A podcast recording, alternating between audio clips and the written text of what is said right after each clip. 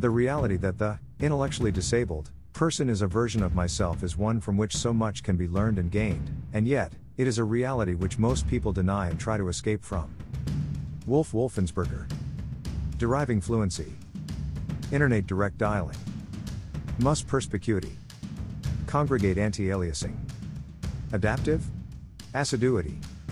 The void is not being, and no part of what is is a not being, for what is in the strict sense of the term is an absolute plenum. This plenum, however, is not one, on the contrary, it is a many infinite in number and invisible owing to the minuteness of their bulk. Aristotle.